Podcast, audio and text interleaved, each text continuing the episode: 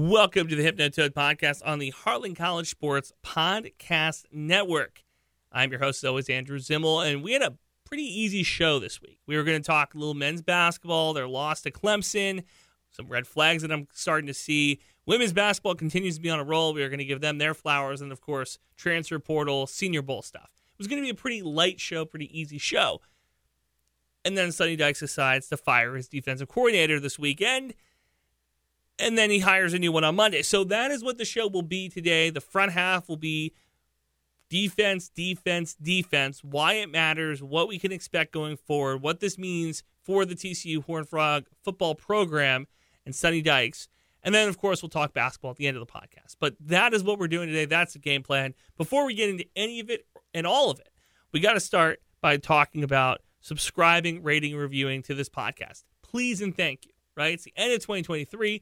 The best way to start 2024 is by hitting subscribe, giving us a little bit of a review, and then rating us. Maybe you love the podcast, give us five out of five. Maybe you hate the podcast. You know, I hope not. If you do, you can do that too. You can rate it that way, and then you can e- or tweet at me at Andrew underscore Zimmel on Twitter and tell me that you hate the podcast. You can always do that too. Uh, send the Apple review to Pete Mundo at HeartlandCollegeSports.com. That's Pete Mundo, M U N D O, at HeartlandCollegeSports.com. Send that review to him on Apple Podcast. He will send you a koozie back. You win a free koozie by sending a review. The sweetest part, it'll keep your hot cider warm during this holly jolly time of the year. All right, out with the old, in with the new, as Joe Gillespie goes out as a defensive coordinator and comes in Andy Avalos. All right, this is huge for TCU. The hiring of a new defensive coordinator is giant because what do we talk about all season? Everybody in unison? The defense. The defense was a major problem for this TCU team. A real big glaring issue when you look at the rest of the conference and you see that Texas was better on defense. Oklahoma is a good defensive team, and there's other defensive teams in the in the conference that played really well. Uh, TCU's defense, which was a staple during the Gary Patterson years, and then not so much towards the end, uh, really looked bad this year. And I said the three three five works. Joe Gillespie is a defensive coordinator. I thought was doing a lot of the right things. He just wasn't pulling the right strings with the right players. Because it wasn't so much that the scheme wasn't working, it was that the players weren't working. The tackling was atrocious throughout the season.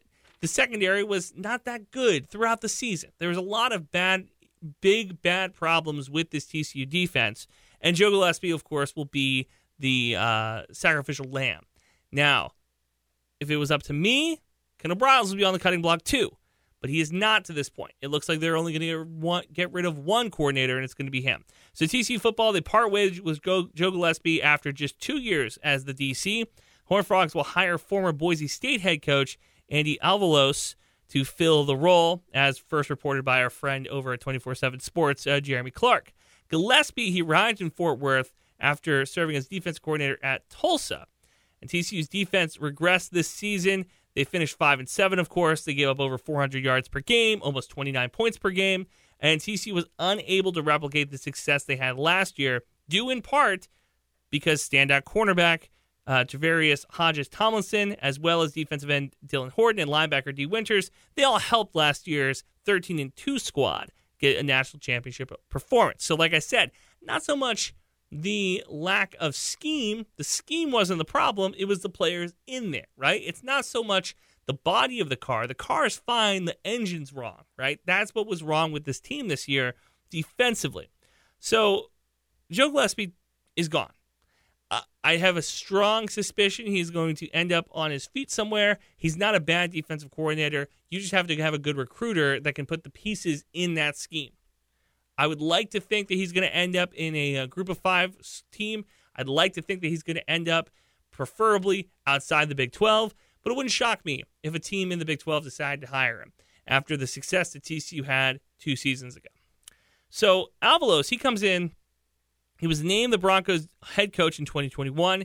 He led Boise State to a 22 and 14 overall record, including a 10 win season in 2022, where he earned Mountain West Conference Coach of the Year.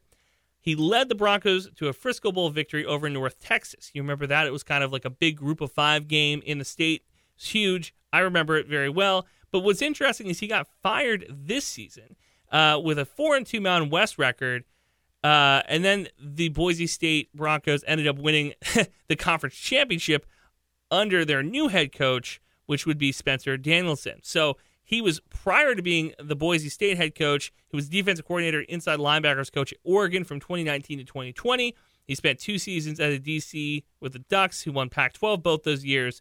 They won the Rose Bowl in 2019, then lost in the Fiesta Bowl to Iowa State in 2020. If you remember that game, Iowa State came in a lot more healthy than Oregon. It wasn't so much on the defense. I'm not going to put a lot of blame on uh, uh, Avalos. So he comes in as a new DC. Where does this mean? What does this mean for the 335? And was it the players or the scheme? Well, I've already kind of given you a hint how I'm feeling about this. It was the players. The defense this season had an allergic reaction to tackling. They could not wrap up, they could not form tackle correctly.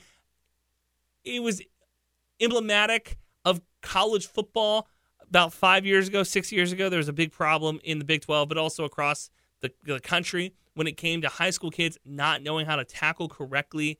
Uh, you talked about it in the NFL. There's NFL coaches, specialty coaches saying that we're having to essentially reteach some of these guys how to tackle correctly, how to form tackle at this next level. And it felt like TCU's recruiting strategy this year was to get a bunch of athletes, which not a bad recruiting strategy defensively. You want to get guys that can fly around the field, but none of those guys could tackle. None of those guys could wrap up. None of those guys could form tackle, and it showed. Colorado game to start the season, all the way to Oklahoma to end the season, and it didn't get much better. And of course, when you're having a trouble tackling, it leads to uh, the secondary kind of getting exposed. When you can't stop the run game, they're going to just keep running it down your throat. And when you do bring guys up to try to defend the run, you leave your corners down on islands. And in the Big 12, there's too many great wide receiver threats. There's too many incredible athletes on the outside to just say, we're done. We're washing our hands of it. We'll let our guys go one on one. There's a bunch of really good corners, really good safeties on this TCU team. They didn't really get to show out this year because of how poorly the run defense was. I said, is this a product of the 335? I don't think it is because you can make it work. We've seen it happen. We've seen TCU use the 335 against teams that run the ball really well last year. In 2022, they did a really good job against Kansas State. It was the hiring of Andy Avalos. Where where do we think? What do we think he's going to do? What are the reports pointing to? Well, we can only look at history, right? We don't know what he's going to do. We haven't got a chance to talk to him. Again, we're recording this podcast when Monday afternoon. Um, he ran a three-three-five nickel-based defensive alignment while at Oregon which is similar to the scheme that TCU employed the past two seasons, uh, although with only one like linebacker deployed as a dedicated edge rusher, but was often praised with the ability to adapt the scheme to counter opponents' strengths while deploying multiple defensive looks. Okay, so when he was at Oregon, he could throw different things out. The base defense was 3 3 5, but he also had a 4 2 5 and also a five man front when the situation called for it. What we like to see. While the head coach at Boise, his defense was more often set with four down linemen while also leading the defense at Oregon. So expect a variety of looks. So, all of that to say, expect multiple fronts. I would imagine a 3 4 defense or a 4 3 defense, correction, would be in the uh, realm of possibility next year. The 3 3 5 might go the way of the dodo, but I liked it. I thought it was a very unique look, and I thought a lot of teams were kind of surprised when they saw it. Now, two years under the belt, that could be part of it, right? When teams get good film on you, when coaches have an entire offseason game plan for your defense, maybe that's how it gets exposed. Two years, though, for Joe Gillespie, I agree with where this program wants to be, with what Sonny Dykes said at the end of the season in his end of year press conference, that this is a team that's competing for national championships and Big 12 titles. They're not competing for uh, you know Beef Brady bowls. They're not competing for third place, fourth place in the Big 12. This is a team and a program that wants to continue to sit atop the conference, to sit atop college football. And there's something to be said for look, the ripples of last year's national championship, we are already seeing them into this year. Florida State fans will be the first to tell you that the reason they didn't get in the playoffs was because of how poorly TCU performed in the national championship forget about beating Michigan. The national championship is a stain that's going to sit on this program, a stink that's just going to like kind of hang around with them until they have another chance to prove themselves. Next year we go to 12 teams, which will most likely mean the winner of the Big 12 will get an automatic bid into the playoffs. Now that's not to say they're going to get a top 4 seed, but that's to mean that they're going to get a chance to play in the playoffs. You look at the way the conference looks. You look at how it shook out the end of this year. Oklahoma State loses their quarterback. Gunnar Gundy is leaving. I don't know if he was going to be the starting quarterback next year, but he's going to be a piece that they don't have in 2024 that they had in 2023. Texas Tech has some decisions to make at the quarterback position. TCU, to be fair, has quarterback question marks as well, but the entire conference is very winnable. Colorado comes in, Arizona State comes in, Arizona comes in. Those are going to be tough teams, of course. But in 2024, it's a winnable conference. So I think Sonny Dykes, if I was going to get into his ear, get in between his ears, and try to think how he thinks, he might look at TCU and say the window for us to compete for a national championship is right now. Now, with all of that being said, I want to wrap up college football on this note because the Twitter sphere was talking. We get 12 teams next year and the conversation immediately went because people cannot understand that we have a good thing. They want to try to add to it, right? You get a you get a, a, a Sunday, all of a sudden people are asking for sprinkles. So somebody brought up the graphic of the top 24. Like we want a 24 team playoff, like the FCS has. I don't know if it'll ever get to that point, but if it does, the sport's ruined. It's a terrible idea. 24 team playoff adds four extra games for the national champion. If you're the one seed, you're out. You're having to play four extra games. If you're a five seed, you're having to play five extra games. And if we keep the schedule the way it is currently, you're looking at a 17 game schedule. That is a bad idea for the health of these kids, for the future of the sport. I don't think that that's a good idea at all.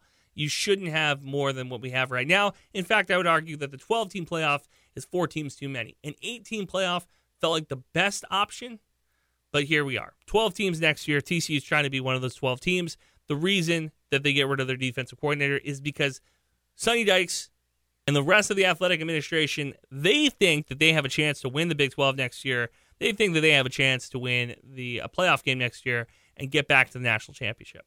All right, switching gears here. Uh, TCU women's basketball, they are hot, hot, hot, hot. 10 0 to start the season after a 85-41 win against Prairie View A&M Sunday. Now, Prairie View A&M 3 and 4 on the season after this loss. TCU really didn't have much of a, a fight in this game. They played a bunch of underclassmen. You want to re- mention some of those. Victoria Flores, she had a game high and a career high 19 points with 25 minutes of action. Freshmen tallied eight points apiece in the f- second and fourth frames. Fellow underclassman Aaliyah Robinson, she joined Flores in double digits, 14 and 10 for her first career double double. TC women's basketball, they didn't allow a three pointer. First time since 2021, the defense shut out another team from behind the arc, which is saying something. Uh, TC breaks for a week for the final exams before hosting Lamar at 2 p.m. on the 17th. That's the Sunday, in a continuation of the seven game homestand they have to start this season. The Horned Frogs will match the longest winning streak in program history with a victory against the Cardinals. So that's next week. If they win, they will match the longest winning streak in a program history. 10 0 teams in the Big 12 currently Texas, Texas Tech, and your Horned Frogs. So, are they playing the most impressive uh, teams? No. Texas knocked off UConn this past weekend. That doesn't really hold a candle to TCU knocking off Prairie View A&M. Okay. But still, getting these wins out of the way is important for this program. A program last year that had single digit wins has a chance here already is in double digit wins, right? This is huge. This is ginormous. This is proof that TCU women's basketball has turned a real corner. Now, am I saying that they're going to win the uh, conference championship? No, I'm not saying that. But do they have a chance here to win 15, 16, 20 games? Be huge. Be ginormous for the program. And I truly believe that they have a shot here. Now, how many games are they going to win in a row? You know, you look at the schedule here and I, this winning streak might end in like two weeks. So you're looking at maybe 13 games, but we'll see what happens. Um, TCU men's basketball. This is where we wanted to this is where we can really get into uh, the, the meat and potatoes of things. So they lose their first game this season, 74 66, and number 24 Clemson on Saturday in the Discount Tire Hall of Fame series in Toronto. Ontario native Emmanuel Miller led the Frogs with scoring 16 points in his homecoming back to the Toronto area. Micah Peavy had 12 points to go along with eight rebounds and three steals. Jameer Nelson rounded out double figures with 10 points and three steals. Back and forth game saw nine lead changes. Horn Frogs returned to action Saturday against Arizona State, 9 p.m.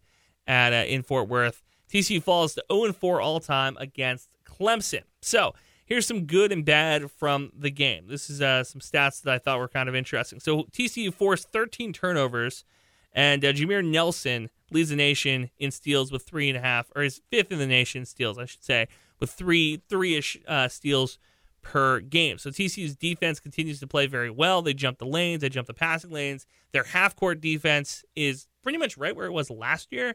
I think that they've done a pretty good job of doing exactly what they need to do in the defensive side of the court. None of these games have gotten out of hand, is my point. Uh, losing to Clemson, top 25 team in the country. What does that say early in the season? I, I don't think a ton. Uh, the CC men's basketball team, like I said last week, it feels like they're a step ahead of where they were last year at this time. Where last year at this time we were kind of still questioning, right? What are we expecting? You know, what are we, what are we, what are the goals? What are the the, the, the benchmarks for this team? Losing a close game to Clemson, you know, moral victories don't exist.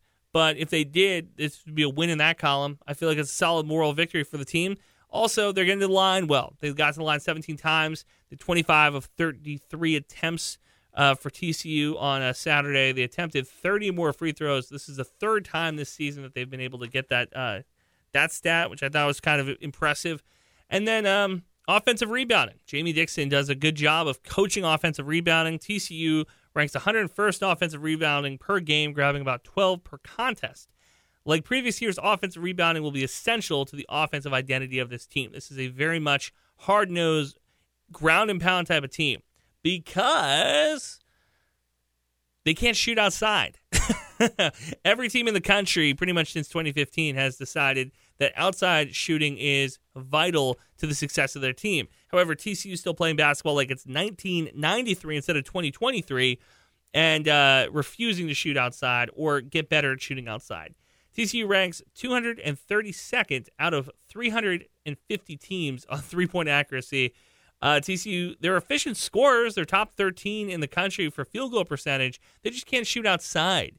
You know, inside the perimeter, out the rim, they're doing a good job. They rank 334th in three point percentage shooting. So remember, 351 teams get ranked 334th. So very much in the bottom half, very much in the bottom third, very much in the bottom fourth. They're in like the bottom 5% of three point shooting teams this season. Uh, that's awful. That is very bad. TCU brought uh, Trey Trenson, a career 38% shooter from behind the arc. Uh, last year, he had a three point shooting accuracy of 43.5%. Uh, this year, not quite right? None of these guys are shooting very good.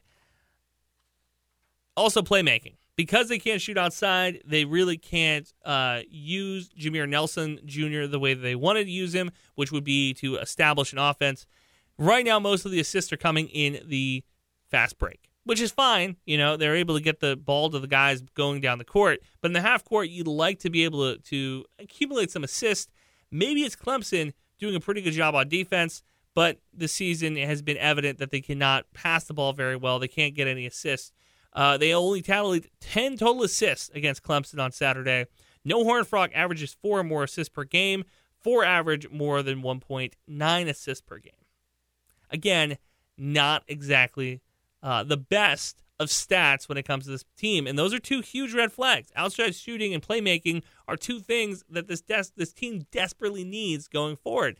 Mike Miles Jr. is not walking through that door, right? There's no game that Amin Elhassan, a, a person that we like over here on the show, um, there's a, this game that he would play. It's the Rick Pitino game. Famously, Rick Pitino, coach of the Celtics, he said Larry Bird's not walking through the door, but Kevin McHale's not walking through the door. Mike Miles is not walking through the door. There's no outside shooting coming. There's no help. There's no cavalry coming to this team. There's nobody that was a three point shooting threat that's injured that's going to be coming back.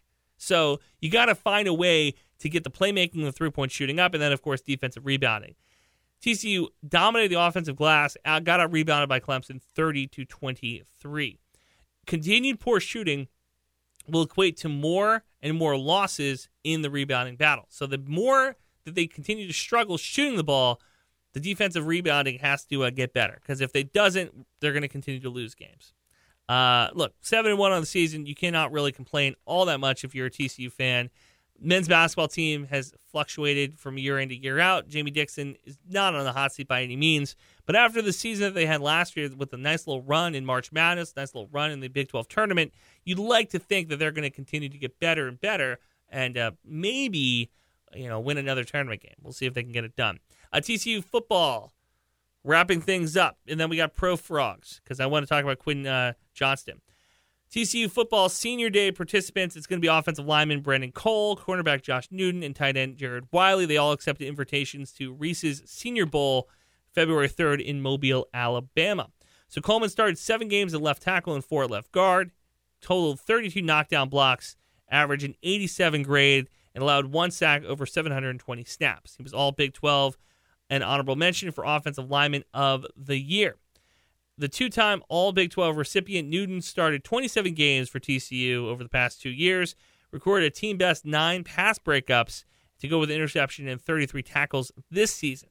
Pro Football Focus ranks him the fifth among NFL prospects at corner and 33rd overall as a prospect, which would equate to early day two pick. Now, will he go early day two, combine, senior day? There's a lot of different factors. Watching him this season,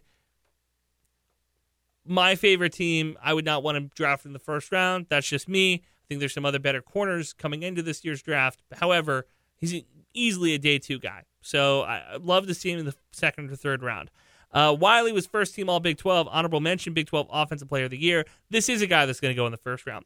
Team best 47 receptions, ranked fourth nationally among Power 5 tight ends, eight touchdown catches, also top TCU, tied for the National League among players at his position. He was also uh, the most by a Horn Frog since Jalen Reagor had nine in 2018. There you go. Jalen Reagor, not a thrilling NFL career. I thought it was going to be a lot better. That's just me, though.